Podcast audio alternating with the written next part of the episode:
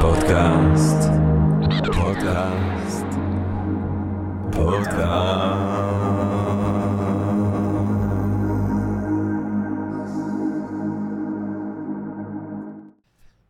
טוב, גבירותיי ורבותיי, ברוכות וברוכים הבאים לפודקאסט של Think and Drink Different, פודקאסט למי שאוהב לחשוב ולשתות, אני ג'רמי פוגל, ואנחנו רוצים להתחיל עם רגע של הודיה לעצם היש, לעצם המציאות הזאת שמאפשרת לנו למרות הכל ובינתיים כל אלה, להיפגש כאן, למען הרחבת הדעת, אה, העמקת הידע. גירוי, אולי סיפוק הסקרנות, אולי רעיון נשגב, מעורר השחרה, ככה סתם פתאום, כולנו ביחד ובעברית, כיף גדול. אה, וכמובן שעל הדרך אנחנו רוצים להודות גם לסקרינס, סקרינס, יש בינג' אחר, אנחנו מצטלמים בסקרינס, אתם מוזמנות ומוזמנים לבוא לראות את כל הפודקאסטים שלנו בחינם, ואז להירשם לשאר התכנים הרבים, המעולים והמרתקים בסקרינס. Think and drink different, עשר שנים של פעילות.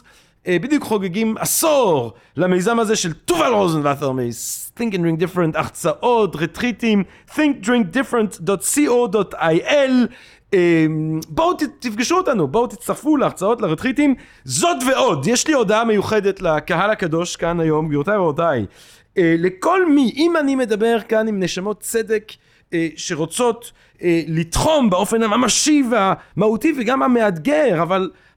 כל כך גם בסופו של דבר מתגמל אה, במערכת החינוך. אז אני רוצה לדבר איתכם שנייה על תוכנית אופקים באוניברסיטת תל אביב, תואר ראשון במקרא ופילוסופיה יהודית, ואתם יכולים להוסיף נושא נוסף, פלוס הכשרת הוראה, הכל תוך שלוש שנים, אה, משלמים לכם את השכר לימוד, יש מלגת לימוד אה, או מלגת מחיה אה, אה, מעולה, אה, נדיבה, אה, ויש גם יחס מאוד אישי, אה, מורים מעולים, וגם אני.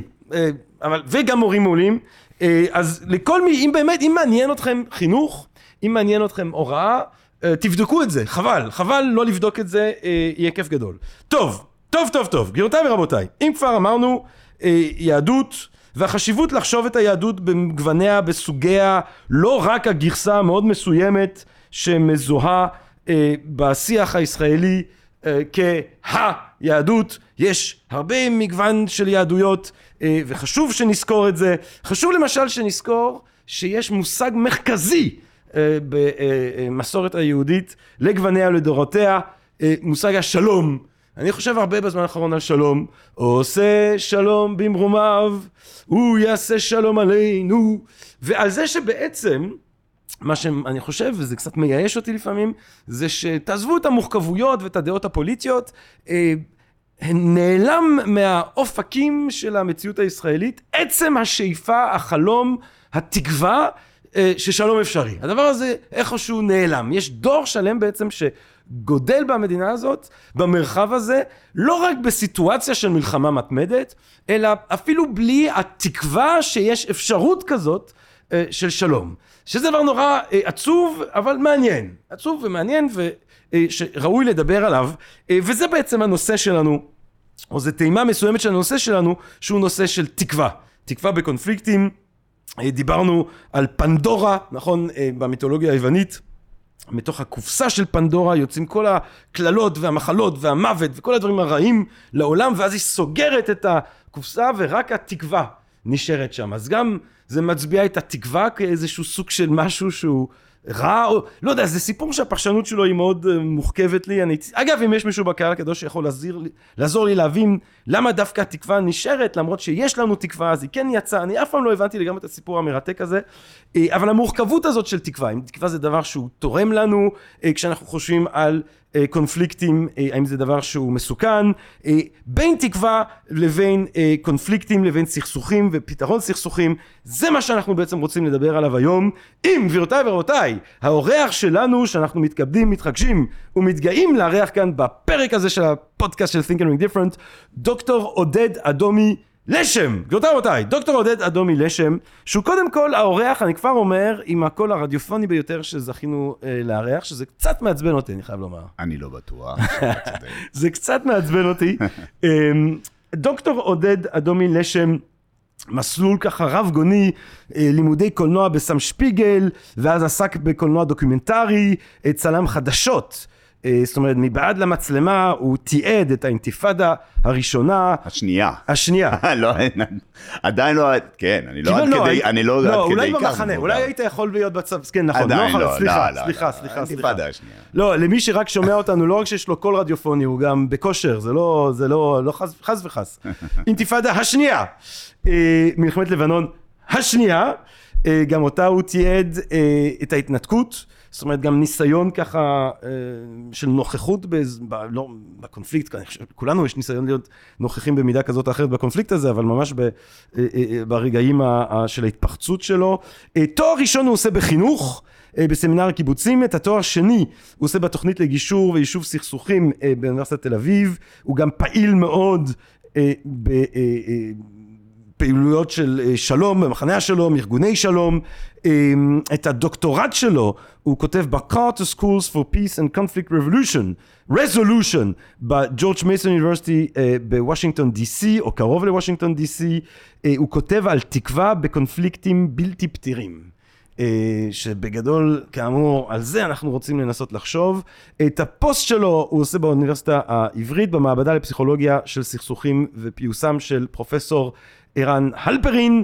אה, היום הוא חוקר בכיר שם, אה, הוא גם מלמד אה, באוניברסיטה העברית, וספרו Hope Amidst Conflict הולך לצאת בקרוב לאור באוקספורד יוניברסיטי פרס. אוקספורד יוניברסיטי פרס.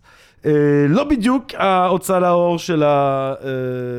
מה אני יודע מה? של השכונה. אוקספורד יוניברסיטי פרס. The Hope Map Project, אה, אחד מהפרויקטים שהוא מנהל שם אה, בתוך המעבדה הזאת, שממפה בעצם אזורי קונפליקטים בעולם, אה, מודד את אה, רמת התקווה, הייאוש והסיבות לכך. מרתק, מרתק, מרתק. גבירותיי ורבותיי, דוקטור עודד אדומי לשם, אגב אדומי בגלל שהוא חבש כובע אדום. נכון אה, מאוד. סתם כינוי. כזה, מדהים, שנדבק. מדהים, סיפור מדהים. דוקטור עודד לשם, או אדומי, אה, שלום רב. היי, מה המצב? אה, תראה, אנחנו, המצב שלי הוא לא חשוב. המצב שלי הוא לא חשוב, מה שחשוב זה שנחתוך ישר לווריד הצוואר, כמו שאנחנו אוהבים לעשות כאן. אה, ובואו נתחיל עם, עם המונח המרכזי בעצם בשיחה שלנו ובהקשר הגיאופוליטי שאנחנו מדברים עליו, מה הכוונה בכלל לתקווה, כשאנחנו חושבים על קונפליקטים? אז טוב, אז יש פה הרבה מאוד, מאוד להגיד על מה זה תקווה, אה, מה זה הרעיון הזה של תקווה מבחינה פסיכולוגית, אה, מבחינה פילוסופית. אה, אבל לפני זה אני רוצה שנייה לנסות לשכנע אותך שתקווה זה דבר נורא ואיום. או, אוקיי? זאת אומרת, משהו שכדאי לנו להימנע ממנו. יאללה, תשכ... ת- עכשיו, תשכנע. הסיבה שאני, הסיבה שאני מתחיל עם זה, היא בעצם, זה לא בגלל שזה מה שאני חושב, כן? אני אחרי זה עוד אוכיח שתקווה זה דבר מדהים, הכרחי, מנוע של, המנוע שלנו של החיים, גם כפרטים וגם כקבוצות, אבל אנחנו נוטים קצת לחשוב שתקווה זה דבר כל כך מדהים וכל כך חיובי, אנחנו שוכחים להסתכל על המגרעות של תקווה. ההמנון, זה ההמנון שלנו. הסק... וזה גם, התקווה. גם, ה- נכון, גם, גם, זה גם ההמנון, אבל אנחנו שוכחים להסתכל כאילו על, ה, על הסכנות שיש בתקווה. ולהבין את הסכנות זה נורא נורא קריטי, אם אנחנו רוצים לדעת להשתמש בתקווה באופן נכון, באופן יעיל, באופן כזה שלא יוביל אותנו ישר לייאוש ול, ולאכזבה. אז צריך להבין גם את החסרונות של תקווה, ודווקא ה- מה ש, הדוגמה שנתת מתיבת פנדורה היא דוגמה מעולה. בגלל שהרבה מאוד תיבה, פילוסופים... איך אמרתי קופסה? תיבת פנדורה. תיבת פנדורה, כן, כן. בטח, בטח. אז אמ, זו דוגמה טובה בגלל שהרבה מאוד פילוסופים ואנשי הגות לא הסתכלו על תקווה כדבר חיובי. ההפך, משהו שאולי ממש כדאי להימנע ממנו. ניטשה אולי הכי מפורסם, הוא אמר, תקווה זה הדבר הנוראי ביותר שקיבלנו לעולם, כי הוא פשוט מעריך את הסבל שלנו. ובאמת המון פעמים תקווה נובעת, או, או יכולה לייצר סבל. אני נורא רוצה משהו, אני נורא מאמין שאני יכול לקבל אותו, ואני לא מצליח. הדבר הזה בעצם מעריך את הסבל שלנו, ואנחנו צריכים לדעת איך עדיין להשאיר תקווה, בלי שאנחנו ניכנס למקומות האלה של הסבל, ואחרי זה אולי טיפה אני ארחיב על זה. הבעיה הנוספת אה, של תקווה, שאליה הצביעו הוגים אה, חכמים ממני, דקארט ושפינוזה וכולי, שתקווה יש בה משהו בעצם, אה, איזשהו אלמנט של טמטום. אנחנו אה, גורמים לנפש שלנו לחשוב שהיא יכולה להשיג משהו רק בגלל שאנחנו נורא רוצים אותו. אז אם אנחנו נורא רוצים משהו, זה גורם לנו, גורם לנו לא להסתכל על המציאות כמו שהיא. לא לעשות אנליזה טובה של האתגרים שעומדים בפנינו. לצבוע את העתיד באיזה עתיד, ואת, איזה, את העתיד ואת ההווה באיזושהי צורה ורודה, אפילו שהוא לא כזה. אז זה בעצם יכול לגרום לנו ממש להיות מנותקים מהמציאות, ולהוליך אותנו למקומות שאנחנו בעצם לא כדאי לנו ללכת לשם. אז זה עוד איזשהו אלמנט שכדאי לנו לזכור. והדבר השלישי, מאוד מעניין, זה שבעצם היכולת שלנו, גם כפרטים וגם.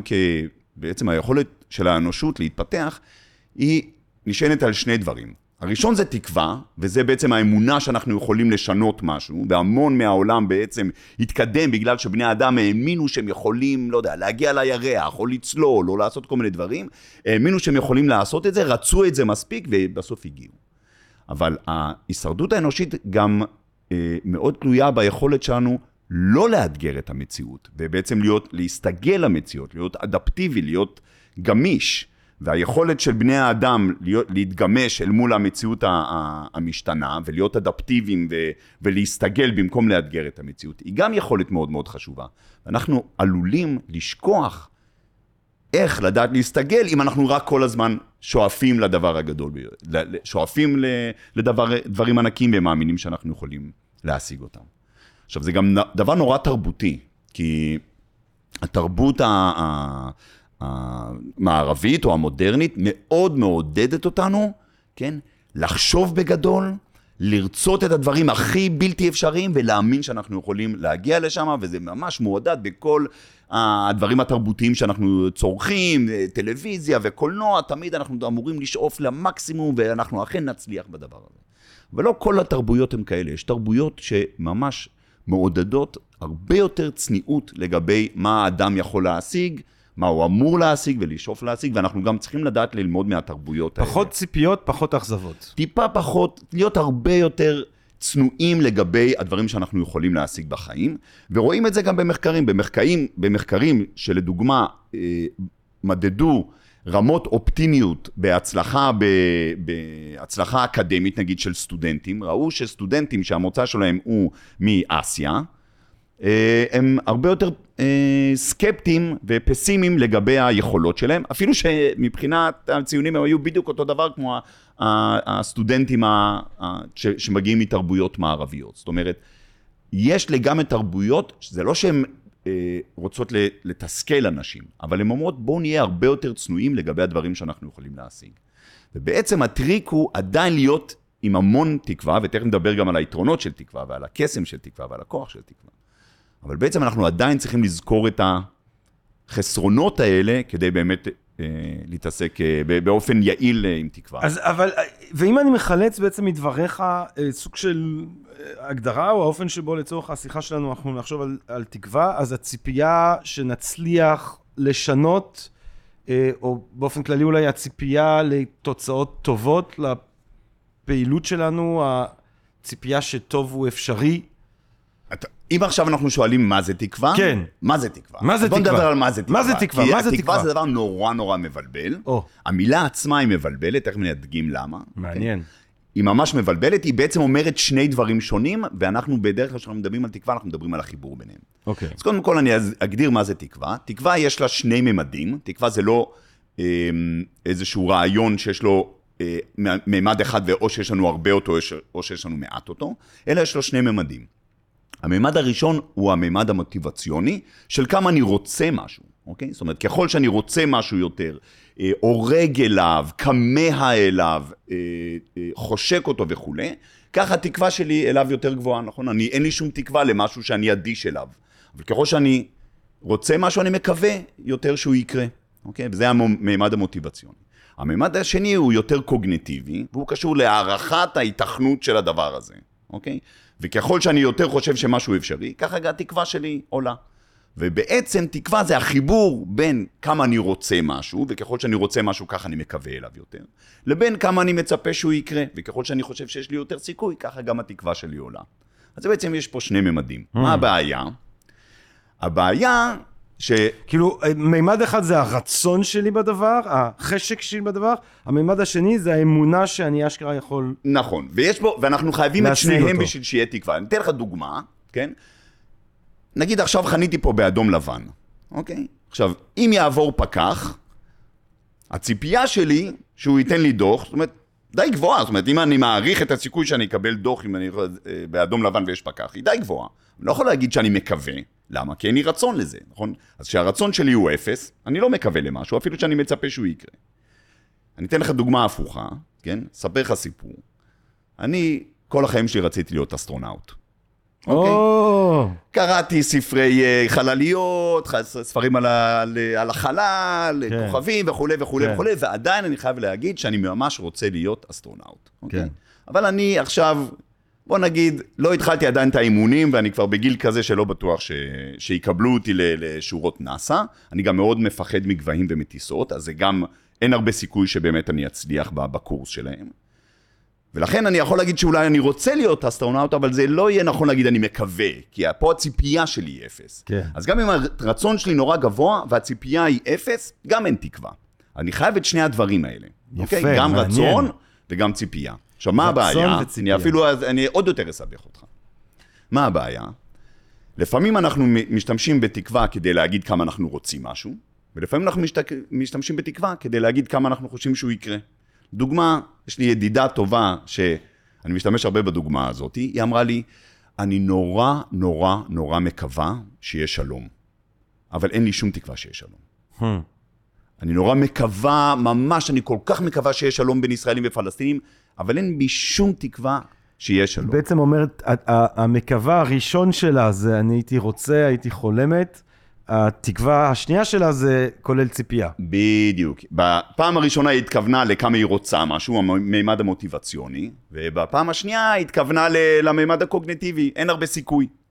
וכל הרעיון, בגלל שתקווה היא כזאת מילה מבולבלת, וזה דרך אגב בהרבה שפות ככה. עכשיו, זה לא סתם ככה. כי המון פעמים יש קשר מאוד חזק בין כמה אני רוצה משהו וכמה אני חושב שהוא יקרה. יש לנו נטייה כזאת, wishful thinking, נכון? להעלות את הסיכוי שלנו להצלחה, רק בגלל שאנחנו נורא רוצים משהו. כן. וככל שאנחנו רוצים משהו, יש לנו איזו נטייה שהיא לא נכונה, להגזים בהיתכנות שלו. נכון? אז יש קשר בין הדברים האלה בהמון שפות. והמילה hope, והמילה תקווה, או המילה עמל בערבית ובשפות אחרות, יש לה המון המון פעמים את הדואליות הזאת. מה שגורם לנו כחוקרים, שאני מודדים תקווה, אז אני מודד תקווה באופן כמותני, זה קשה מאוד למדוד תקווה, כי המילה יכולה לה- להשתמע לכמה משמעויות. בכל מקרה, אחד הטריקים, אם אני חוזר חזרה ל...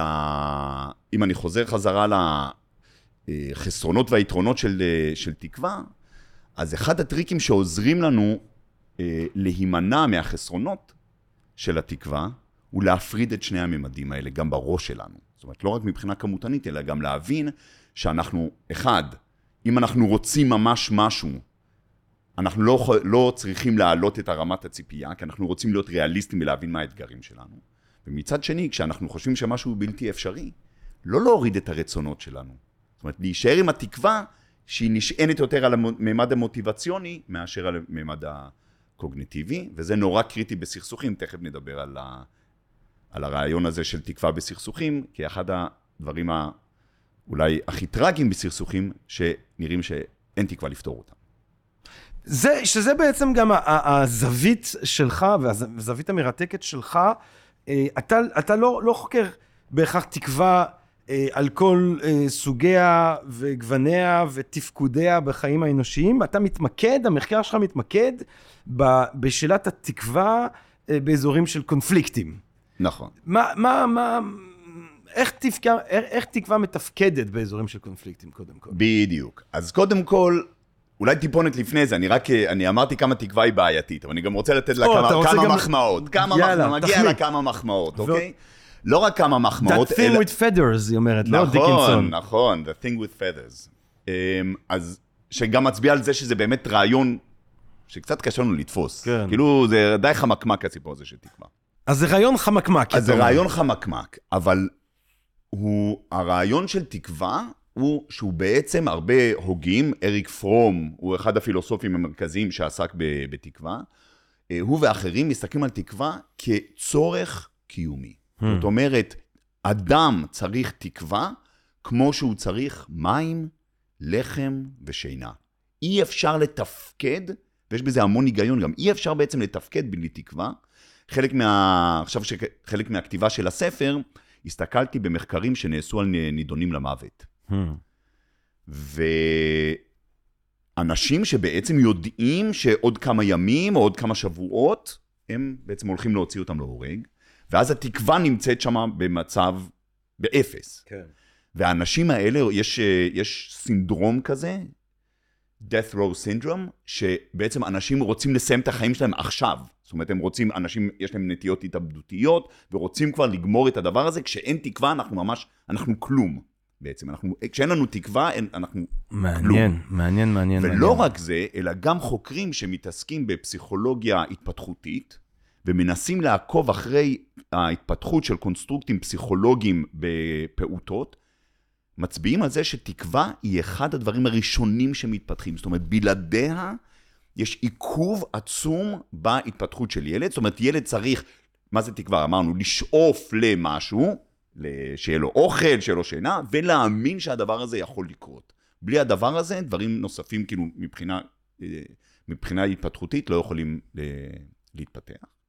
ואחד הדברים הכי מעניינים שאני מכיר, זה ממש ברמה של פסיכולוגיה אבולוציונית, שיש חוקר שנקרא ליינול טייגר, שהוא אומר, תקווה התפתחה בקרב בני האדם כאיזשהו צורך אבולוציוני, להעריך, לעשות הערכות יתר להצלחות שלנו. זאת אומרת, הוא דווקא אומר, הערכת יתר של בני האדם שהם יצליחו לעשות משהו, היא זאת שהניעה את האנושות קדימה. כן, זאת אומרת, יש, יש בה, יש גם איזשהו הפוך על הפוך, איזה רעיון פרוידיאני כזה של אה, רק במצב של מחלת נפש מסוימת, אנחנו רואים את הדברים כפי שהם באמת, אה, דהיינו בדיכאון. זאת אומרת, רק כשאתה בדיכאון, אתה רואה את הדברים בצורה נכוחה, והאדם, הנפש הבריאה במרכאות, במובן הזה הנורמטיבית, יש בה מידה מסוימת של wishful thinking, כי זה מניע אותנו. זאת אומרת, אם הייתי לא מאמין שהיום הזה אה, דברים אה, שיועילו לי ייקחו, אז, אז מאוד מהר אני באמת כמו, כמו ה-death row syndrome הזה שאתה מציין, הייתי מפסיק להשתתף במסיבה.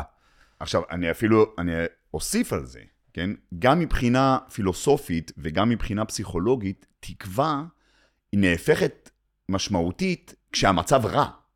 זאת אומרת, כשהכול טוב, הנה, התקווה, מה זה תקווה? היא חלשה מאוד, אבל כשאני נגיד חולה במח... עכשיו סיפרו לי שיש לי מחלה קשה, או אני עובר איזושהי טראומה מאוד גדולה, פתאום תקווה הופכת להיות מאוד מאוד רלוונטית.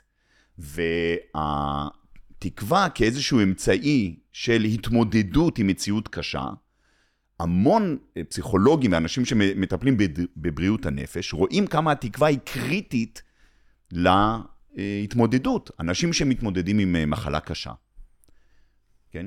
אם, הם, אה, אם אין להם תקווה, המון פעמים הם, הם פורשים מה, מהמרוץ הזה של לנסות להבריא. כן. אבל אם התקווה נמצאת שם, אז שומעים יותר לרופא, מנסים יותר להבריא, שומרים על כושר, זה לא מבטיח שום דבר.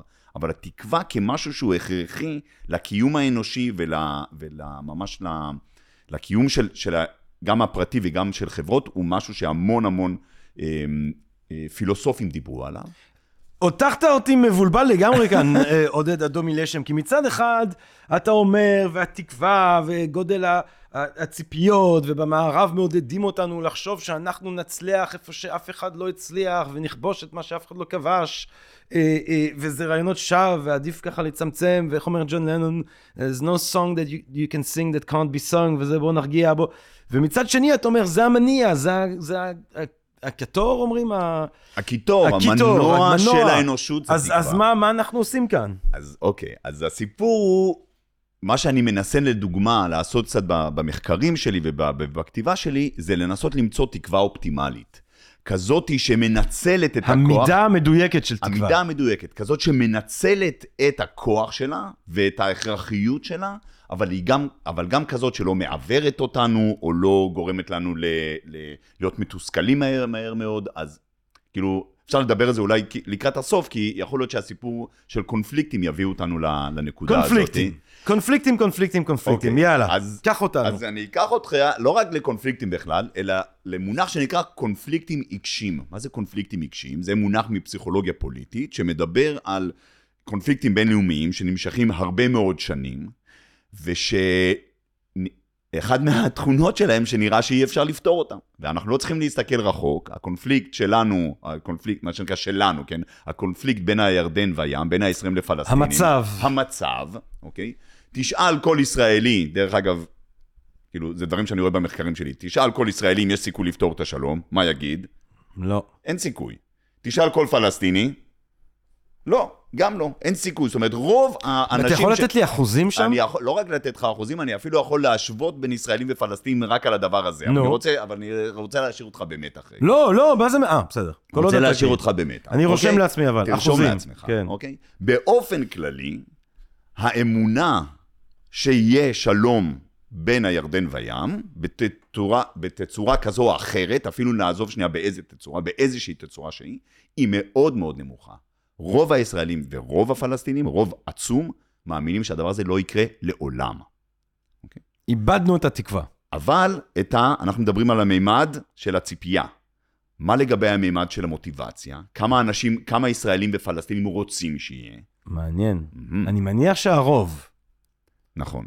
הרוב, זאת אומרת, פה יש לנו את הדבר, מקום הכי מעניין של תקווה, של משהו שאנחנו נורא רוצים, אבל חושבים שהוא בלתי אפשרי. אני חייב מספרים כאן. אני חייב מספרים. אז אוקיי, אז בוא נגיד, אני נותן פה איזה, גם זה משתנה לאורך הזמן, אני גם יכול לדבר איתך על ירידה בציפיות וב, וב, וברצון וכולי. אבל אה, נגיד שאנחנו שואלים אנשים כמה אתם רוצים שיהיה שלום כזה שיכבד את האינטרסים הלאומיים של שני הצדדים, אנחנו לא אומרים אה, one state, two state וכולי, איזשהו הסדר, הסכם. ש, איזשהו הסכם שיכבד את האינטרסים ה, ה, הלאומיים של שני הצדדים. אה, פחות או יותר אה, 90 אחוז יגידו שאין סיכוי. זה- לא רוצים, זה מקווים. מק... זה מצפים, מצפים. שחושבים שאין סיכוי. אז אוקיי. מצפים זה 90% מהישראלים. ו-90 אחוז מהפלסטינים חושבים ש...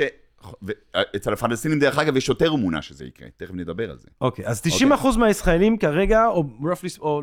כן, פלסטינים- והפלסטינים חושבים שאין סיכוי. ורק עשר חושבים שיש. ישראלים והפלסטינים. כן. אפילו שאני תכף אני אתן איזה ניואנס על הדבר לא, הזה. אבל שנייה, שנייה. שנייה, אני רק רוצה. להבין. אתה אומר לי, אה, אנחנו מסתק- מתייחסים לישראלים והפלסטינים כקבוצה אחת, ו-90% מהקבוצה הזאת. נכון, 90 אתה לא- אחוז מהקבוצה הזאת ישראלים חושבים ופלסטינים. שאין סיכוי לדבר הזה. עכשיו, בוא תעשה לי הבדלה בין ישראלים לפלסטינים. אוקיי.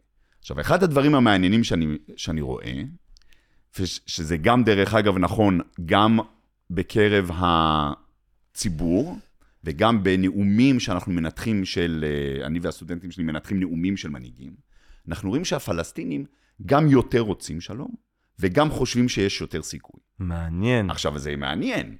איך פלסטינים שחיים בתנאים יותר קשים של הסכסוך, חושבים שיש יותר סיכוי? לא הגיוני. נכון? הם אמורים להיות יותר פסימיים לגבי הסיכוי.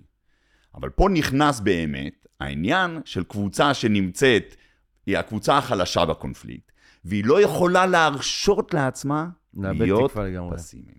והקבוצה החזקה יותר, כן, שנמצאת במצב קצת יותר טוב, יכולה להרשות לעצמה להיות סקפטיים. ואנחנו רואים את זה גם בסקרי דעת קהל שאני מריץ בישראל, בגדה המערבית וברצועת עזה, זאת אומרת בקרב פלסטינים בגדה המערבית ורצועת עזה ובקרב יהודים ישראלים בתוך ישראל. וגם בנאומים שהמנהיגים עושים. ניתחנו את כל הנאומים ש...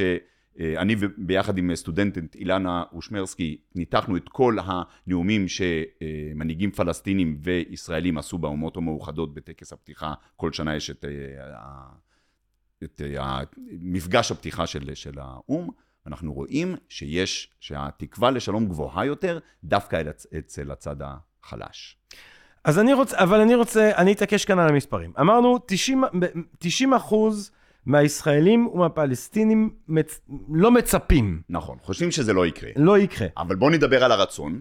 אה, הרצון של כולם ביחד, ישראלים של ופלסטינים. כולם ביחד. כמה? הוא פחות או יותר הפוך. 90 אחוז אומרת- רוצים. כן, אוקיי? אה, אולי טיפה פחות. גם דרך אגב זה ירד עם השנים. אוקיי, עכשיו אני רוצה לדעת אה, מצפ... את הלא מצפים או מצפים ואת הרוצים בקרב הישראלים והפלסטינים בנבדל. כמה, מה... כמה ישראלים, רק ישראלים, תשמע, אנחנו מצפים. צריכים, אנחנו צריכים פה לזה, אני פשוט צריך לשלוח לך את הנתונים. אני לא זוכר, אני גם לא רוצה רוב- סתם להגיד. אז roughly speaking, אבל אתה אומר שיותר ישראלים לא מצפים שזה אפשרי מפלסטינים, נכון, יותר פסימיים לגבי הסיכויים של שלום, ישראלים יותר פסימיים לגבי הסיכויים של שלום. ויותר פלסטינים מישראלים רוצים. כן, אבל אני פה רוצה להגיד עוד איזשהו משהו. כן. אוקיי? אני חושב, והתחלת לדבר על הסיפור הזה של שלום, נכון, בהתחלה המילה הזאת שנעלמה מהשיח הציבורי, ואנשים כבר לא מאמינים שהדבר הזה יקרה וכולי. אבל אני חושב שיש אפילו משהו עוד יותר מדאיג. זה לא רק שהציפייה שיהיה שלום יורדת, זאת אומרת, אנשים נהפכים יותר פסימיים לגבי הסיכויים של שלום, אלא אפילו הרצון יורד. זאת אומרת, שמפרידים את שני הממדים של תקווה, רואים שאפילו הרצון או הכמיהה הזאת לשלום, אם נסתכל שנייה על הציבור היהודי-ישראלי, שהוא גם הציבור שלנו, אנחנו יהודים ישראלים, אנחנו רואים את התופעה המדאיגה הזאת, שאפילו הכמיהה הזאת, שהייתה פעם די מובנת מאליה, כן, אנחנו רוצים את הדבר הזה, אפשר להתווכח איך או מה, אבל כן רוצים את הדבר הזה, אפילו בדבר הזה יש ירידה. וזה קשור לשני דברים. קשור לזה שהקונפליקט נהפך יותר נסבל עבור הישראלים, פשוט כצד מאוד מאוד חזק. זה כמובן, כן, כל הרוג וכל פצוע זה איום ונורא, אבל במק... ב... בתמונה הכללית המצב של ישראל נהפך יותר נסבל מהבחינה הזאת.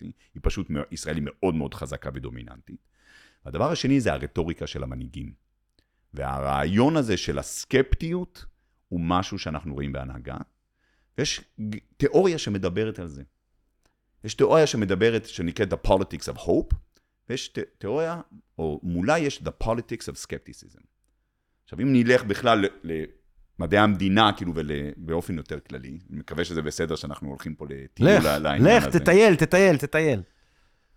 אנחנו נורא רגילים ל-Politics of Hope.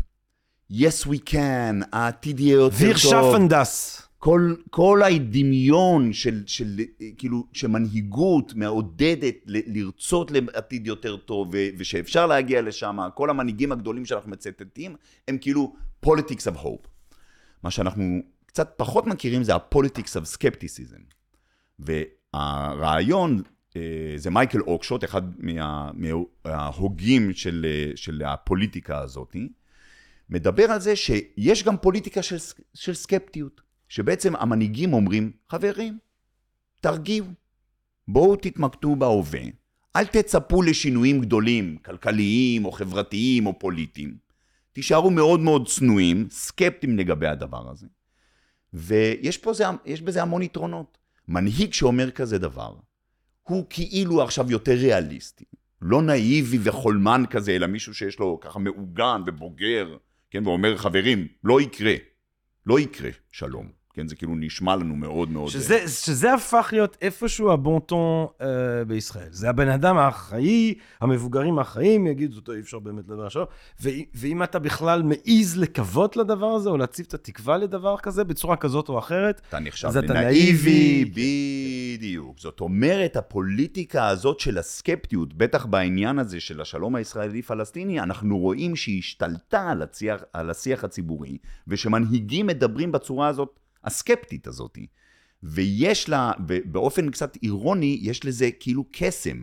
כי עכשיו אני לא צריך לטפח תקווה ולהתאכזב, ועכשיו לא מוכרים לי חלומות וכולי.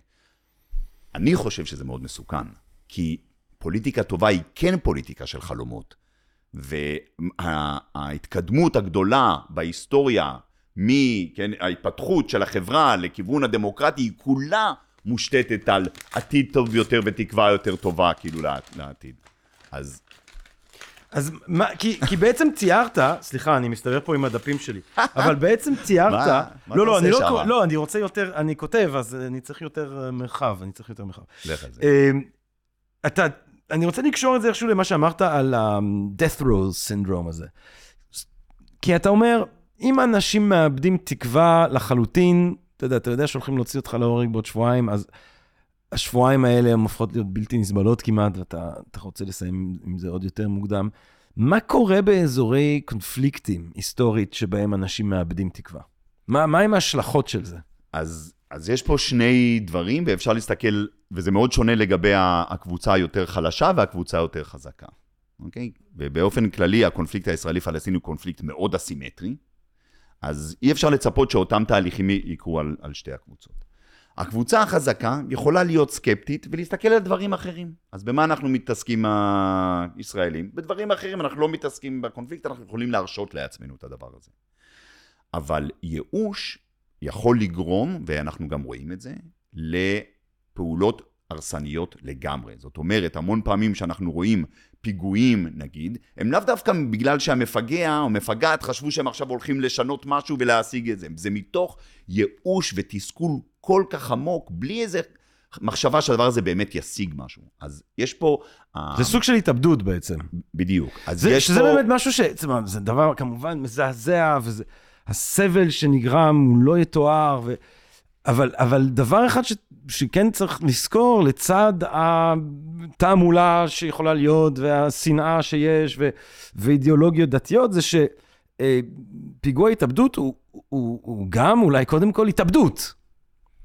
כן, הוא בא, הוא מאוד מאוד יכול לשבת על מקומות כאלה של, של תסכול ו... ו... של ייאוש שאין לו של ייאוש שום מזור. שאין לו שום, בדיוק, שאין, כשאין אור בקצה המנהרה, אז זה הרבה פעמים מה, ש, מה, ש, מה שיקרה, ו, ולכן חוסר תקווה וייאוש הוא דבר כל כך, אה, כל כך הרסני. עכשיו אני אגיד יותר מזה. חוסר תקווה היא מזינה את עצמה. זאת אומרת, שאני סקפטי לגבי משהו, כשאני פסימי נגיד לגבי שלום, אין סיכוי שאני אעשה משהו ש... שיקדם שלום, נכון? אם זה כמו שאני אגיד, אם אני חושב שאין לי סיכוי שאני אצליח במבחן, אני לא אלמד אליו. אני לא אלמד אליו, זה משהו שאני בטוח יחשל. עכשיו, מה קורה כשאתה לא לומד? אתה נכשל. ואז אם אתה נכשל, זה מזין באמת את האמונה הזאת ש... כן? שלא היית יכול לעבור את המבחן. מעגל קסמים. אז הסיפור הזה, המעגל הזה, self-fulfilling prophecy, זה בדיוק מה שאנחנו רואים בסיטואציות כאלה של, של קונפליקטים עיקשים, כאלה שהם הם לא נפתרים. שאנשים לא מאמינים שהם ייפתרו, אז הם לא עושים שום דבר כדי לקדם את זה, לא בהתנהגות היומיומית שלהם ולא, ב, ולא בעמדות שלהם. הקונפליקט באמת, כמו שצפוי, ממשיך, וזה מזין חזרה את, את הפסימיזם הזה, וזה לכן, לכן ייאוש הוא כל כך הרסני, ותקווה יכולה במקום מסוים לשנות את הגלגל הזה. איך שוברים, איך שוברים לופ uh, שכזה? איפה אתה יכול להצביע ככה ב, בהיסטוריה, לופ כזה נשבר? אז אני אפילו יכול לעשות משהו אולי טיפונת יותר מדויק ולספר על הקונפליקט הישראלי-פלסטיני וכל מיני ניסויים שאנחנו עושים במעבדה כדי לשנות את ה... את ה אה, להעלות את התקווה של האנשים. אז אחד מהדברים, לדוגמה, שאנחנו רואים, זה שחוסר אה, התקווה, חוסר האמונה ששלום הוא אפשרי, מבוסס מאוד על הערכת חסר של הרצון לשלום של הצד השני. זוכר שדיברנו שבעצם אנשים חושבים שאין הרבה סיכוי, אבל מאוד מאוד רוצים. אבל אם אתה תשאל ישראלים, פלסטינים רוצים שלום, מה יגידו?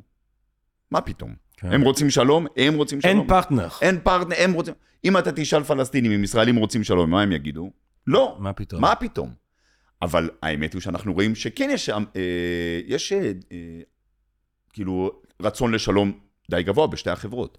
הערכת החסר הזאתי, אנחנו יכולים לראות באיזה מודלים סטטיסטיים שאנחנו עושים, הערכת החסר היא אחת הגורמים למחשבה שנה, שאין סיכוי לשלום. כי אם הצד השני לא רוצה, בטח, שאין, בטח שאני אחשוב שאין סיכוי.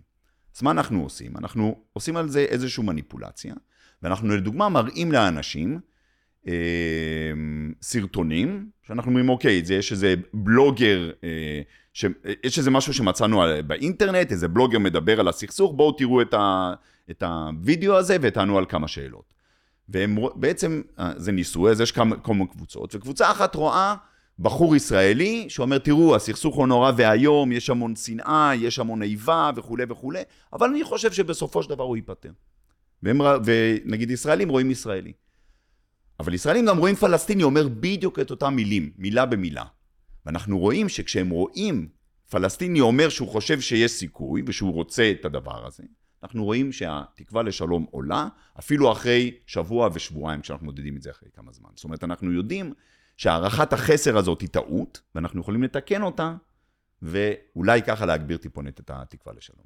מעניין. איזה עוד, איזה עוד אה, ניסויים יש לכם? אז אחד הדברים הכי אה, אה, מעניינים שהייתי אה, מעורב בהם, וזה ביחד עם חוקרת אחרת שנקראת אה, ביאטריס אסלר, אמ, אנחנו ראינו שנגיד גם בישראל, גם בקרב פלסטינים וגם בצפון ודרום קפריסין, מבוגרים יותר, יש להם יותר תקווה בשני הממדים מאשר צעירים.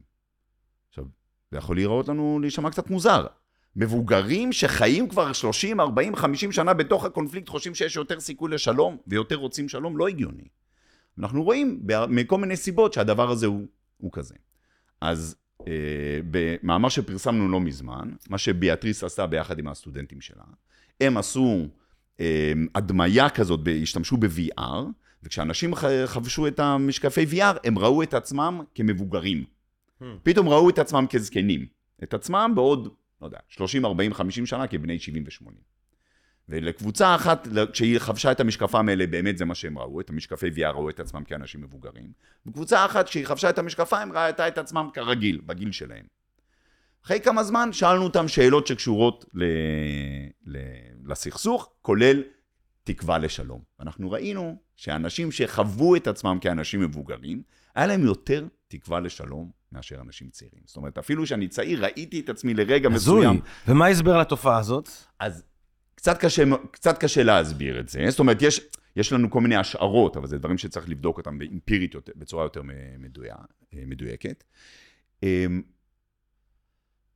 איזושהי בגרות, היא כנראה באה עם איזושהי חוכמה ויכולת לשים דברים בפרופורציות, באיזושהי פרספקטיבה. ולהבין עד כמה שזה דבר חשוב. וגם להבין כמה זה דבר חשוב, וגם אתם, גם הרי, אחד הדברים הטראגיים זה שסכסוכים, בני אדם עושים אותם. כן. לא משהו אחר. סכסוכים נוצרים על ידי בני אדם, לא אז כוח, אם בני אדם יכולים... לא כוח... טוב, זה כן סוג של כוח טבע, במידה שאנחנו חלק מהטבע, אבל זה לא משהו לא אנושי, כן. זה, כן. בני אה, אדם. כמו אנושי, אנושי מדי. ההיסטוריה מוכיחה לנו שבני האדם הם אלה שיוצרים סכסוכים ומלחמות, והם גם בני האדם שחותמים על הסכמי שלום ופותרים את הסכסוכים האלה. זאת אומרת, היכולת שלנו, יכול להיות שכן, החוכמה הזאת שבה, רגע, אנחנו יכולים לפתור דברים כאלה, זה יציר אדם. סכסוך זה דבר שבני אדם יוצרים. אז זה גם, יכול להיות שזה כאילו בא עם, עם הפרספקטיבה הזאת של, של גיל. אה, עכשיו, אנחנו לא יכולים לבגר אנשים, נכון? אנחנו אומרים, אוקיי, איך נפתור את הסכסוך? נהפוך את כולם לבני 80. לא יודע, עדיין אנחנו לא יכולים לעשות את הדבר הזה, גם, זה כמובן לא, לא הכוונה, אבל הרעיון הוא ש, שיש כל מיני דרכים שבהם אנחנו יכולים להגביר תקווה, ושהדבר הזה הוא קריטי כדי לקדם סכסוכים עיקשים בעולם. ואנחנו רואים, כאילו רואים שתקווה היא מאוד מאוד, נגיד, תקווה היא, היא המנבא הכי חזק למוכנות של אנשים לוויתורים, מוכנות להקשיב לפרספקטיבה של הצד האחר, תמיכה במשא ומתן, התנגדות להפעלה של כוח. אתה, אתה, אה, אה, אה, אני שוב... שאלתי את זה מקודם, אבל מה, האם, האם יש לך אולי באמת דוגמה, כמובן שאצלנו זה עדיין, לצערנו לא קרה, אבל דוגמה של מקום שהצליח לצאת מקיפאון וייאוש לתקווה שהוביל לאיזושהי רזולוציה אה, של קונפליקט אה, פוליטי, אה, גיאופוליטי, דתי, תרבותי שכזה? כן, תראה, קודם כל, יש הרבה מאוד קונפליקטים שהיו עקובים מדם, עם שנאה ואיבה בין צדדים מאוד מאוד עמוקה, והגיעו לפתרון. הדוגמה הקלאסית, הדוגמה של הקונפליקט בצפון אירלנד. נכון. שיש לה סממנים דומים, יש גם שונים, אבל סממנים דומים לקונפליקט הישראלי-פלסטיני, והוא גם, גם הקונפליקט בצפון אירלנד נחשב אה, קונפליקט עיקש, intractable קונפליקט, זאת אומרת, הוא שייך למשפחה הזאת של קונפליקטים שנמשכים הרבה, אה, הרבה מאוד שנים. ושם, כאילו, נגד כל הסיכויים, ודרך עבודה מאוד קשה, שהיא גם הייתה דרך הפוליטיקה, אבל גם דרך הציבורים, יש כאילו, יש שלום כבר הרבה מאוד שנים, עכשיו יש עדיין מתחים וכולי, אבל כאילו, אין הרוגים, אין פצועים כבר, אה, מה אנחנו, 20, אה, 20 ומשהו שנים כבר. לך יש תקווה? ודאי. כן? אבל תראה... איך אתה חושב על התקווה של עצמך? אז, אז קודם כל היא תקווה מאוד יפה, אז זו שאלה טובה. אבל היא קודם כל היא תקווה אופטימלית, היא תקווה זהירה, היא לא תקווה נאיבית. והיא מבוססת קודם כל על ה... אני חושב שיש בה יותר רצון מ... אה, ציפייה. מציפייה. זאת אומרת, במובן הזה אתה, אתה חלק מהקהל הישראלי שיש לו אה, יותר רצון מציפייה. נכון. אז קודם כל, בהחלט... זה הפלסטיני. כן. נכון. קודם כל, זה, הדבר הזה הוא בהחלט נכון. זאת אומרת, הרצון שלי הוא מאוד מאוד גבוה, והציפייה שלי היא כזאת שהיא היא לא נמוכה לגמרי, כי אני רואה, יודע שזה יציר אדם ובני אדם יכולים לשנות את זה.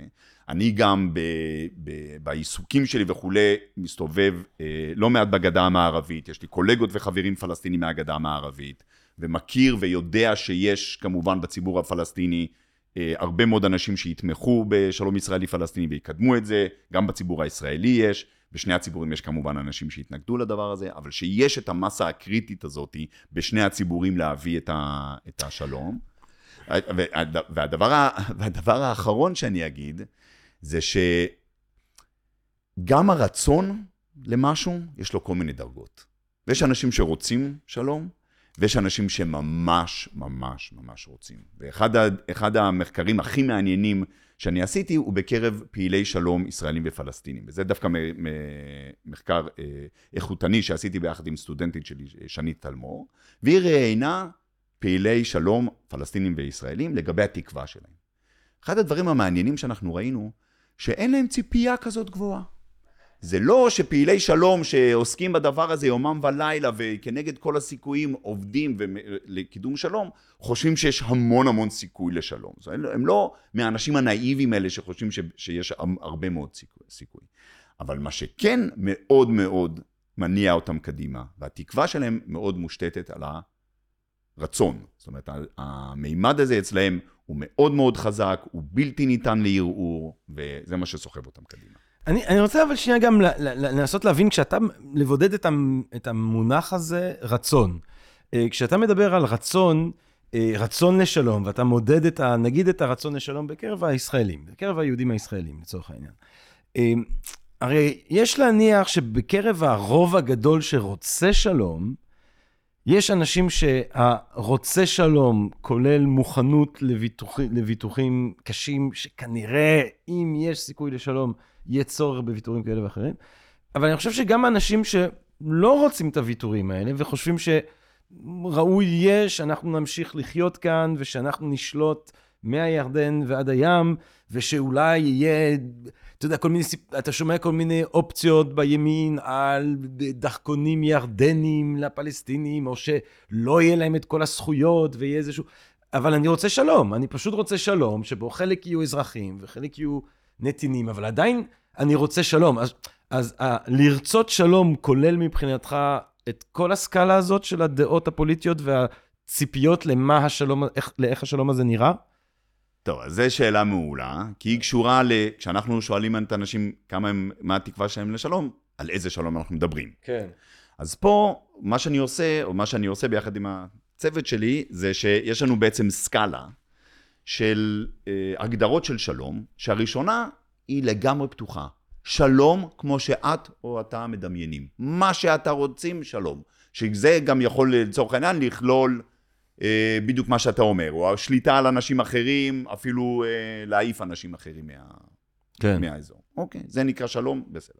זה ההגדרה הכי הכי פתוחה, open-ended, אין לה שום מגבלות. ואחרי זה אנחנו הולכים ומתחילים לפרט יותר ויותר. לדוגמה, אומרים שלום שמתחשב באינטרסים של שני הצדדים. ואחרי זה אנחנו אומרים שלום שמבטיח אה, ביטחון לישראלים ועצמאות לפלסטינים. ואחרי זה אנחנו מדברים על עוד ונותנים עוד ועוד ועוד פרטים ובסוף מגיעים ל-two state, ו-one, כאילו דברים יותר, הרבה יותר קונקרטיים. עכשיו אנחנו רואים פה דברים נורא מעניינים. מעניין. הדבר הראשון הוא שכל פעם שמשהו נעשה יותר קונקרטי, אנשים פחות רוצים אותו. Hmm. בלי כל קשר, אנחנו אוהבים את הרעיון, אולי רוצים את הרעיון של שלום, אבל כשזה מתחיל להיות עניין קונקרטי, שיש לו כבר איזשהו גוף, ופתאום אני צריך להתחשב, או משהו, לפני שאני אפילו מדבר עם ויתורים, אני קצת פחות רוצה אותו. אז הקונקרטיזציה מורידה את הרצון. אין לה השפעה על הציפייה, דרך אגב. אין לה השפעה על הציפייה. הדבר השני שאנחנו רואים, וזה דבר שאותי קצת אה, הפתיע, זה שאפילו בשאלה הפתוחה ביותר, כמה, שלום, איזה שאתה רוצה, כמה אתה רוצה וכמה אתה מצפה, אנחנו רואים שבממד הרצון יש ירידה לאורך השנים. זאת אומרת, אפילו ברעיון הזה של שלום, הוא נהפך פחות מושך. אפילו הרעיון, בלי שום דבר, no strings attached, מה שאתה רוצה, רק הר, הרצון. המילה הזאת. המילה הזאת. הרעיון האבסטרקטי של שלום, יש פחות רצון אליו בשנים האחרונות. וגם אני אגיד שכשמפלחים, נגיד את הציבור היהודי הישראלי, לסקטורים הפוליטיים השונים, שמאל, מרכז וימין, אנחנו רואים גם הבדלים כמובן בדברים האלה, גם סביב הרצון לשלום open-ended, פתוח, כל מה שאתם. רוצים. אמורפי. שלום אמורפי, אנחנו רואים שאנשים אה, בשמאל יותר רוצים אותו, אחרי זה טיפה פחות במרכז, ובימין זה לא שלא רוצים, רוצים, וה- והרצון הוא עדיין גבוה, אבל רואים את ההבדלים בין הסקטורים. איפה אני יכול לראות את המספרים האלה? זה מרתק אותי. סוף סוף שלח סקר... לך את כן. המאמרים שלנו, זה כאילו, כן? את המאמרים שלי ושל הקולגות שלי, בטח, ודאי. טוב, אני, אני, אני ממש... לא, כי זה מרתק לבדוק את התהליכים האלה. כן, זה, זה נורא נורא מעניין, זה גם מתסכל, זה גם נוטע כי תקווה. יכול להיות שאנחנו צריכים אפילו עוד שלב שמקדים בכלל את הרצון ואת הציפייה, אפילו החלום. זאת אומרת, אפילו עוד השלב הראשוני, עם כל הביקורת לנאיביות מזה של איך יהיה פה שלום וכולי, אפילו בוא נהיה נאיבים. בוא נרשה לעצמנו קודם כל אולי לחלום על עצם האפשרות שנחיה פה מתישהו, שיהיו פה ילדים שיגדלו בלי המתח המטורף. אתה יודע, אני הייתי באחד מהמבצעים בעזה, אה, היה לי איזה כנס וזה, טסתי לאנגליה. והייתי עם חבר בליברפול, זה היה סוג של יום מדהים, כי אתה יודע, זה סוג של פילגרמג' בשבילי, סוג של חאג' ללכת לליברפול, עיר שכאילו גדלתי בה, לא- גדלתי באנטוורפן, אבל גדלתי ב- בביטלס, ו- ופעם ראשונה שאני שם, ואני רואה את הפארק, והילדים משחקים בפארק, ואתה יודע, ופה זה טילים, וטילים מפה, וטילים משם, ואנחנו יורים עליהם, והם עלינו, וכל ה... ואתה מגיע שם ואין אין את הדבר הזה מלחמה, בכלל. זה לא... וזה, וכאילו, זה מעניין, כי אתה בא, ואני אמרתי לחבר שלי, זה מדהים עד כמה שאתה לא שם לב לנוכחותו של השלום, כשהוא לא מופר שוב ושוב ושוב ושוב. אתה לא שם לב לדבר הזה, אבל זה נמצא כאן. כאילו, יש פה את ה... או אין פה מלחמה, יש פה את הדבר הזה שהוא שלום, וזה באמת אה, תחושה שבאותו רגע, כשזה מאוד ברור איך זה מרגיש ההיעדר של השלום, אה, שהיא, שהיא מדהימה, שהיא נשגבת, שהיא, שהיא מרפאה. עצם החלום, עצם החלום שהדבר הזה אולי איכשהו יקרה, זה משהו שאולי צריך להתחיל לעודד אותו. אני, אני חושב שזה באמת, שמת את האצבע ממש על, על uh, תופעה שהיא היא מדאיגה, ואני מסכים איתך שזה צריך להתחיל בזה. זאת אומרת, החלום הוא נעלם.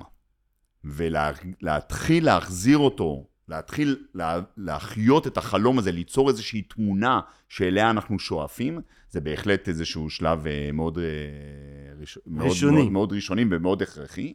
וזה גם פרויקט שאני מעורב בו, שנקרא אה, תמונת העתיד של השלום. או, מה, מה תסביר? אז זה, אנחנו טיפה הולכים מהצד של תקווה, אבל לא נורא. הסיפור הוא באמת כמו שאתה אומר. המילה שלום איבדה מה... מה... מהערך שלה, מכל מיני סיבות. קודם כל זה כזה losing brand, כן? אה, שלום, ממש זה יאללה, brand. כן, זה לא, כי brand. פעם היו שרים בגן ילדים בארץ, שירים השלום ושלום. ו... נכון, פעם זה היה אה, מותג שווה כן, מאוד, כן. כולנו רצינו אותו וכולי כן. וכולי, הוא איבד מהכוח שלו, אוקיי? עכשיו, הוא איבד מהכוח שלו מכל מיני סיבות, אבל קודם כל, הוא עכשיו סתם מילה. שלום, השלום, זה אבסטרקטי לגמרי, אין לו שום קונקרטיזציה. אפילו הפכה להיות מגוחכת. תחשוב שביבי לצורך העניין רץ אז בשלום וביטחון. מי, אפילו דבר, אף אחד לא ירוץ היום על שלום ומלא מלא ביטחון, ושלום בקט... אף אחד לא ירוץ על זה. אף אחד לא ירוץ על זה. כן. זאת אומרת, ובאמת, מתוך השיח הציבורי, בטח לדורות הצעירים, אין שום image, אין שום דבר לדמיין, שום דבר לשים בתוך הקופסה הזאת, משהו קונקרטי, משהו שאפשר לדמיין. הרבה פעמים מדברים על תהליך שלום, אבל אני לא מדבר על התהליך שלום, אני מדבר על היום של אחרי השלום. זאת אומרת, איך ייראה, איך יריח הדבר הזה, נכון. מה, איזה צבעים יהיו לו, איזה טקסטורה תהיה ליום של אחרי, הסכס, של אחרי הסכסוך. והטענה שלי ושל קולגות זה שאנחנו חייבים לייצר את הדבר הזה, כדי אפילו להתחיל להניע איזשהו תהליך, כדי שאנשים גם, אפילו אה, ארגוני שלום לא יודעים לדבר על ה... לא יודעים להציג את ה vision הזה. ו- ופוליטיקאים, אנשים אחרים שכאילו בעד שלום ואדבוקטים של שלום, לא יודעים לתת את ה image הזה. אז, אז אנחנו הולכים לייצר אותו. איך? זה תהליך שהוא גם תהליך מחקרי, זאת אומרת, דרך מחקר, כדי להבין, נגיד, איזה אסוציאציות, שאנשים אומרים שלום, איזה אסוציאציות עולות להם. ואז נגיד, אם הרבה אנשים, בשבילם שלום זה שקט או שלווה, אז אנחנו נייצר אימאג' כזה, שהשלום יהיה מקושר ל- לשקט ושלווה. ואם זה עתיד או ילדים או משפחה, אז, אז בתוך ה image הזה יהיה ילדים. זאת אומרת, דרך... אנחנו מביאים בעצם את האסוציאציות, כן, את התת-מודע של האנשים לגבי שלום, אנחנו מביאים את זה מתוך המחקר, ואז יוצרים, יוצקים לתוך הדבר הזה. תעלו ותצליחו. אה, אני רוצה... זה צ'יק צ'אק כמובן, זה לא בעיה. יא, אתה לא. אבל, אבל, אבל יאללה, כאילו, תקשיב, יפה שעה אחת קודם. אני רוצה, אני רוצה ככה לקראת סיום לחשוב על מונח שככה חזר פה ושם, אה, ושאני רוצה שככה תעזור לנו להבין אותו ביתר שאת, ואולי שתאפיין לנו אותו, תקווה אופטימלית.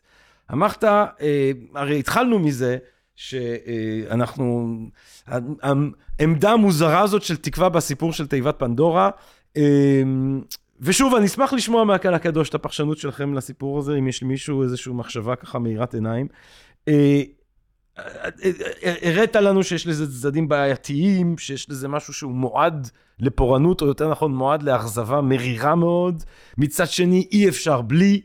אה, אתה אמרת שעל כן יש את המונח הזה של תקווה אופטימלית, אה, שזה כאילו האיזון הנכון, דרך, ה, דרך הזהב, דרך המלך. מה זה תקווה אופטימלית? איך, אתה, איך אנחנו מחשבים את הדבר הזה? איך אנחנו...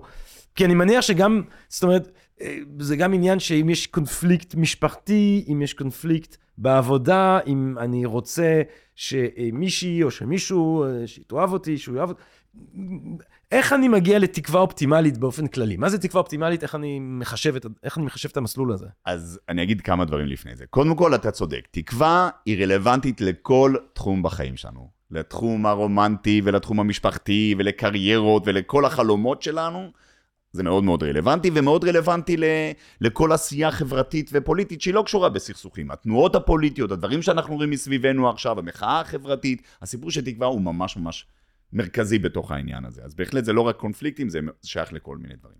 דבר השני שאני אגיד, שהסיפור הזה של תקווה אופטימלית, זה בעצם אחד המשימות שאני שם לעצמי. זאת אומרת, זה, הרעיון הזה של תקווה אופטימלית זה משהו שאני פיתחתי, ואני אתן לזה, אתן כמה מאפיינים, אבל זה בהחלט תחילת, רק תחילת המסע שלי למציאת התקווה האופטימלית, כזאת שהיא היא, היא מנצלת את החוזקות של תקווה, ומנסה כמה שאפשר להתחמק מהחולשות של תקווה. וההתחלה הכי טובה להגיע לתקווה אופטימלית, היא ההפרדה הזאת בין רצון לציפייה. מה זאת אומרת? אחת הבעיות, כמו שאנחנו אמרנו, זה מה שנקרא wishful thinking. כשאנחנו רוצים משהו כל כך, אנחנו נוטים להעלות את הסיכוי של ההצלחה. ואז הבעיה היא שזה עלול לעוור אותנו, עלול לגרום לנו לא להעריך נכון את, המציאות. אוקיי? אנחנו רוצים להעריך נכון את המציאות. אז הדבר הראשון זה להפריד בין שני הדברים האלה, ולבסס את ה... כאילו, בראש שלנו להפריד את זה, ולא לתת לרצון שלנו להעלות את הציפייה. מצד שני, אנחנו לא רוצים שציפייה נמוכה, או קשיים, או כל אתגר הכי הכי קשה שיהיה, יוריד לנו אפילו במילימטר את הרצון שלנו לדבר הזה. וזה גם אחד מהחסרונות שמחברים, שאנחנו פתאום חושבים משהו בלתי אפשרי, אנחנו מפסיקים לקמוע אליו ומפסיקים לרצות אותו. עכשיו, אחד המורים שלי לדבר הזה זה וסלב האבל. וסלב האבל היה, אה, כתב מחזאי, כתב מחזות כן. צ'כי בשנות ה-60, שפתאום מצא את עצמו פעיל פוליטי, כי הסובייטים פלשו לצ'כיה, והוא היה אחד המתנגדים לפלישה הסובייטית, ומצא את עצמו פעיל פוליטי אה, במחתרת, זאת אומרת, היה חלק מהמחתרת, והסובייטים רדפו אחרי וסלב האבל והחבורה שלו, שרצו צ'כוסלובקיה חופשית. והוא אדם מדהים, אחרי זה הוא דרך אגב נהפך למנהיג של צ'כוסלובקיה, אחרי זה, אחרי שהגוש הקומוניסטי נפל וצ'כוסלובקיה בעצם הגיעה לעצמאות, הוא היה המנהיג הדמוקרטי הראשון של צ'כוסלובקיה החופשית. החופשית. והוא אמר, תראה, אנחנו, הוא מדבר הרבה על תקווה, הוא אומר, התקווה שלנו, היא לא הייתה מבוססת על היכולת שלנו להצליח. אבל היא לא היא לא נפגעה היא לא מה... נפגעה כהוא זה מהעובדה הזאת. מעניין, מעניין, מעניין, מעניין, מעניין, מעניין. אנחנו עבדנו ונלחמנו, והוא ישב בכלא שלוש שנים, ועשינו הכל כדי לשחרר את צ'כוסלובקיה, והתקווה שלנו הייתה עצומה. מעניין. אבל היא לא הייתה תלויה בהערכת ההיתכנות שלנו. והמון דרך אגב, וזה אחד מהדברים שאני הכי אוהב, כאילו, בפילוסופיה של תקווה, זה יש לה יתרון עצום גם כשאנחנו לא בטוחים אנחנו נשיג את המטרה שלנו. לתקווה יש כוח עצום, גם שאנחנו אה, לא ממש בטוחים שאנחנו נשיג. לא עליך המלאכה לגמור, ואין אתה בן חורים להיבטל ממנה, אה, באיזושהי צורה. אה, פרקי אבות. מאוד, אה, יפה מאוד, זה מאוד קשור לדבר הזה. אתה לא יודע בדיוק מה יהיה, אבל אתה לא יכול, את העובדה הזאת שאתה לא, לא יודע בדיוק אם אתה תגיע ליעד, אתה לא יכול שהדבר הזה יפגע בכמיהה אבל. מתי בכל זאת? אז אני מבין לגמרי מה שאת אומרת. זאת אומרת, מצד אחד, אם יש לנו wishful thinking, זאת אומרת, חשיבה משאלתית שכזו, אז אני יכול להתנתק לחלוטין מהמציאות ולחשוב שמה שאני רוצה שיקרה קורה, ואז מתישהו יש התעוררות קשה, אה, התחזקות, אכזבה, התחזקות מוחלטת. נכון. מצד שני, אה, אז, אז לדעת להבדיל כחלק מניתוח יותר מפוקח בין הציפייה לבין הרצון אה, מנטרל במידה מסוימת את ההשפעה של הרצון על הציפייה, אבל גם של הציפייה על הרצון, אה, למרות שאני חייב שיהיה לי ציפייה לפחות מינימלית, אה, וכדאי שיהיה לי רצון ככה פועם. מצד שני, מתי אני צריך באמת לקבל את האכזבה? זאת אומרת, לצורך העניין, מתי אתה בא לאיזה חבר שכולו שבור לב, והוא מנסה ומנסה, והבת זוג, הבן זוג, הפרטנר, אה, היא אומרת לו, די, כאילו, לא, לא הולך, לא, אני לא חוזר, אנחנו לא חוזרים. לא. מתי השלב שאתה אומר, אתה חייב להמשיך הלאה? וואו, מתי טוב. השלב שאתה אומר, "אה, חייבים שהציפייה תתחיל אה, לסתום את הרצון הזה? אז טוב, אז זו שאלה מעולה. בעולמות הרומנטיים אני לא בטוח שיש לי תשובה טובה על זה. כן. בעולמות, ועוד עולם מאוד מעניין, זה העולם הבריאותי. זאת אומרת, מתי, וזה אנשים, כאילו, אחד ה... כן. מתי אתה מוותר על הניתוחים? הכתיבה הכי, כתיבה מאוד מעניינת על, על תקווה נמצאת בכתבי עת של אה, אחיות ו, ו, ו, ו, ו, ורפואה, כן. שמדברים על מה עושים עם, עם, עם אנשים עם מחלות מאוד קשות, האם אה, גורמים להם לחשוב שיש להם סיכוי, האם אומרים להם את האמת ואז מדכאים אותם לגמרי, זאת אומרת, איפה נמצא בדיוק הדבר הזה, זה באמת מומחים בתחום הזה, כאילו יכולים להגיד הרבה יותר טוב ממני. בכל מה שקשור לשינויים חברתיים ופוליטיים, אני רוצה להגיד שהתשובה היא אף פעם לא מוותרים. Mm. וההיסטוריה עושה לנו כל מיני טריקים, נכון? ולפעמים היא מפתיעה מאוד. ו... אבל היא אף פעם גם לא קורית סתם. זאת אומרת. עוד פעם, הרצון, האמונה, התשוקה, הכמיהה של האנשים להטיב את מצבם החברתי, הכלכלי, הפוליטי, היא לא יכולה לגבוה אף פעם. ולא, אולי לא בדור הזה, אולי בדורות אחרים וכולי, אז כאילו בסוף מגיע השיפור. ואנחנו רואים את האנושות עם כל הקשיים והמורדות והעליות וכולי, מתפתחת.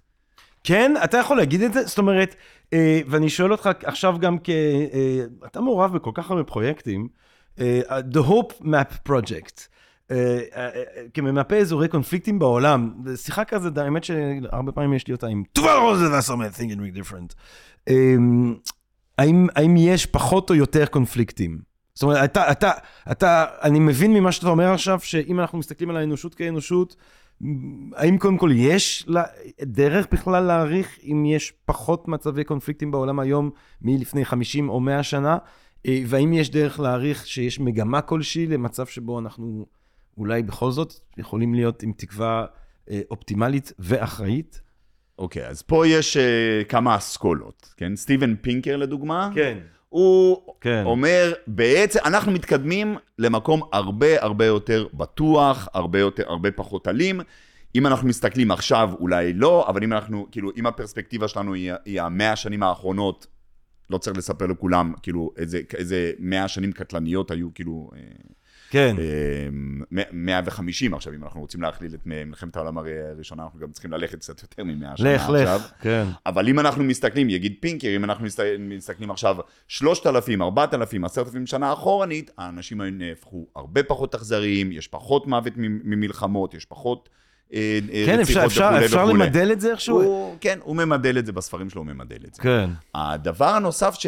אה, הדבר הנוסף, כאילו, ועוד דרך אגב, שת... שעוד משהו שתומך בזה, זה ממקום אחר לגמרי, זה רוברט אקסלרוד וה-Evolution of Cooperation, והוא בכלל משתמש במודלים מתמטיים, כדי להגיד שבעצם אה, שיתוף הפעולה של בני האדם הוא בלתי נמנע, ואפילו שיש כל מיני אנשים שאולי מנצלים את זה, וכל מיני אנשים שרוכבים על הנחמדות של בני האדם או הרצון שלהם לשתף פעולה, בסופו של דבר שיתוף פעולה בין אנושי, בצורה הכי מתקדמת של אולי דמוקרטיה ליברלית, הוא בסוף ינצח. כאילו, אין, אי אפשר אחרת, כן? זה, זה רוברט אקסלון. יש, uh, עכשיו, אפשר לחזור טיפה לקרקע, ולהסתכל נגיד על, ה, על הקונפליקטים במאה השנה האחרונות, ואנחנו רואים לדוגמה שהאופי שלהם מאוד השתנה. אם פעם היה כאילו קונפליקטים בין מדינות, כן, ועכשיו, כן, מלח... שתי מדינות לוקחות ממש, ופלישות, וטנקים וכולי וכולי, אנחנו רואים הרבה פחות דברים כאלה. ואנחנו רואים הרבה פחות מלחמות שנמצאות בתוך מדינות, בין כל מיני אה, סקטורים אתניים כאלה ואחרים. אנחנו רואים מה שנקרא Non-State Actors, שזה מי ששותף במלחמה זה לא מדינה, אלא ארגון כזה או אחר, שהוא לא מדינה. זאת אומרת, האופי השתנה. אה, אפשר להסתכל מבחינת ההרוגים, נגיד, מה, מה קרה. אה, קיצר, זו שאלה פתוחה. זו שאלה פתוחה.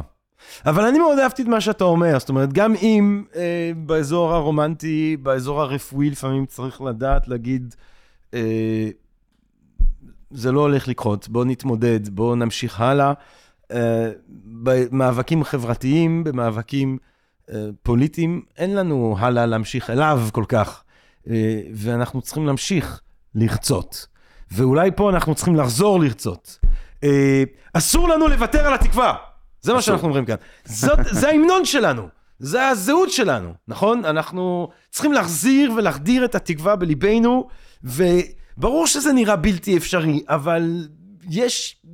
הכל נראה בלתי אפשרי עד שהוא אפשרי. נכון. אחת הסיבות שהוא בלתי אפשרי, כי אנחנו חושבים שהוא בלתי אפשרי. נכון. ואם אנחנו טיפה נשנה את ה mindset לכזה שהוא משהו שאפשרי, לא צריך להיות נאיבי, לא צריך להיות לחשוב שזה בטוח, אבל אם אנחנו טיפה נשנה את ה mindset, זה אחרי זה משנה הרבה הרבה מאוד דברים. אמן!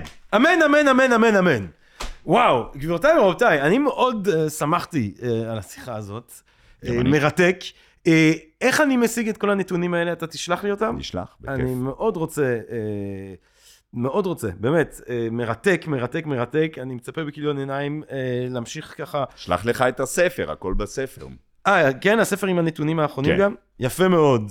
Uh, דוקטור עודד אדומי לשם.